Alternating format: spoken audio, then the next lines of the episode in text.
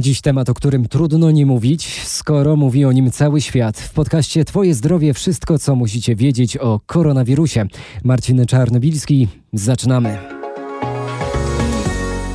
Coraz więcej zakażeń koronawirusem. Eksperci apelują, nie wpadajmy w panikę, ale zachowajmy czujność i przestrzegajmy podstawowych zasad higieny, gdyż wirus przenosi się drogą kropelkową. A jeśli zaobserwujemy u siebie niepokojące objawy, jak gorączka czy duszności, należy zadzwonić do stacji sanitarno-epidemiologicznej. Tam dowiemy się, czy powinniśmy się zgłosić do oddziału zakaźnego w najbliższym szpitalu. Co robić po powrocie z północnych Włoch? Między innymi z takimi pytaniami dzwonią do Sanepidu mieszkańcy zachodnio-pomorskiego. Jeżeli w przeciągu ostatnich 14 dni ktoś był w północnych Włoszech, wrócił i zaobserwował u siebie objawy takie jak gorączka, kaszel, duszność czy też problemy z oddychaniem, to powinien zgłosić się do oddziału zakaźnego. Możemy zawsze wcześniej tam zadzwonić. Nie musimy od razu się udawać, zadzwonić, poinformujemy, że, że przyjedziemy. E, bądź też telefonicznie poinformować stację sanitarno-epidemiologiczną e, konkretną na danym terenie, gdzie się znajdujemy. Przypominała Małgorzata Kapłan ze szczecińskiego Sanepidu. Koronawirus sieje strach. By ochronić się przed zachorowaniem, pamiętajmy o zasadach higieny, zwłaszcza tych podstawowych, o których dzieci uczą się w przedszkolach, ale my często o nich zapominamy. Po pierwsze, myjmy dokładnie ręce, bez pośpiechu. Woda i mydło w zupełności wystarczą do tego. Wirus może być przenoszony przy dotykaniu zakażonych powierzchni, dlatego regularnie czyśćmy biurka w pracy. Jeżeli kichamy, zasłaniajmy się rękawem, nie dłonią. A jednorazowe chusteczki po użyciu trzeba od razu wyrzucić do kosza i umyć ręce. Po stwierdzeniu koronawirusa w naszym kraju warto ograniczyć niektóre spotkania towarzyskie, radzi lekarz rodzinnej medycyny podróży Paulina Nowak. Pamiętajmy o tej odległości od osób, które są zainfekowane i potencjalnie mogą mieć objawy, czyli kichają, kaszlą, mają stany podgorączkowe. Niestety teraz sytuacja wygląda troszkę inaczej. Możemy się zarazić u nas w Polsce. Śledźmy proszę doniesienia na stronach internetowych, gdzie pojawiają się nowe zachorowania. Nie panikujmy.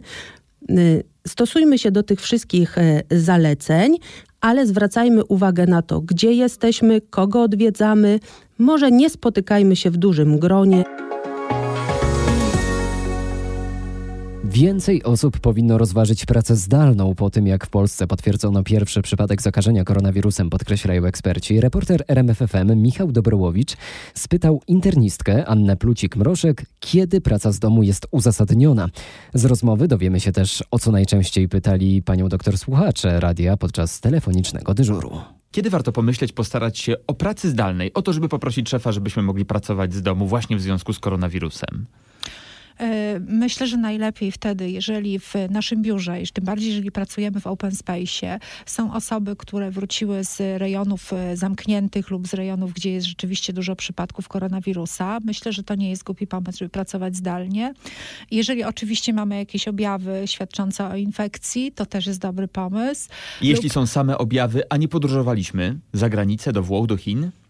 To myślę, że wtedy niekoniecznie. Jeżeli to jest połączone z podróżą naszą, jeżeli my wróciliśmy z, z, z, y, właśnie z tych rejonów, y, rejonów zamkniętych, to myślę, że w ogóle nawet jeżeli nie mamy objawów, jeżeli jest taka możliwość, to dobrze by było y, pozostać w domu. Jak długo taki pobyt w domu, praca zdalna powinna potrwać? No mówi się, że okres wylęgania wirusa to, to jest dwa tygodnie, więc myślę, że te 14 dni byłoby fajnie.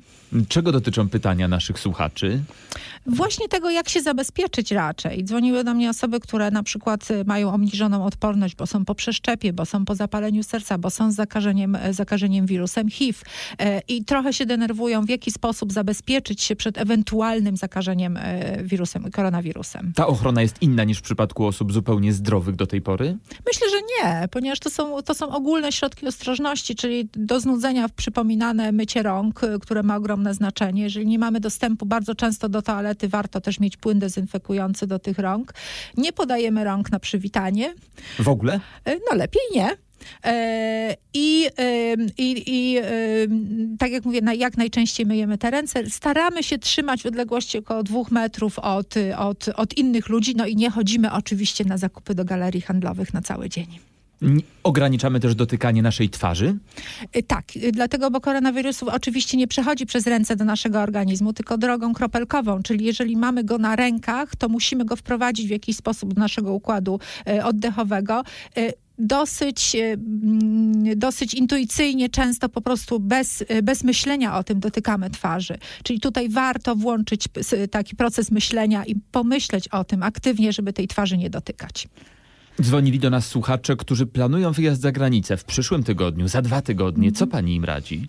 Y, najlepiej sprawdzić, y, czy jest to rejon narażony, czy tam jest koronawirus w tym rejonie, w którym jedziemy, trochę bliżej przed wyjazdem y, na stronach Ministerstwa Zdrowia lub na stronach Głównego Inspektora Sanitarnego. Te informacje są najbardziej aktualne. Jeśli ktoś jedzie do Włoch, ale nie do północnych Włoch, coś pani radzi? Jakoś można przygotować się dodatkowo i zabezpieczyć przed takim wyjazdem? Na pewno trzeba sprawdzić, czy w tym rejonie czasem nie rozwinęła się e, epidemia koronawirusa, e, ale myślę, że nie popadajmy w panikę, ponieważ jest to, jest to e, wirus może trochę groźniejszy od wirusa grypy.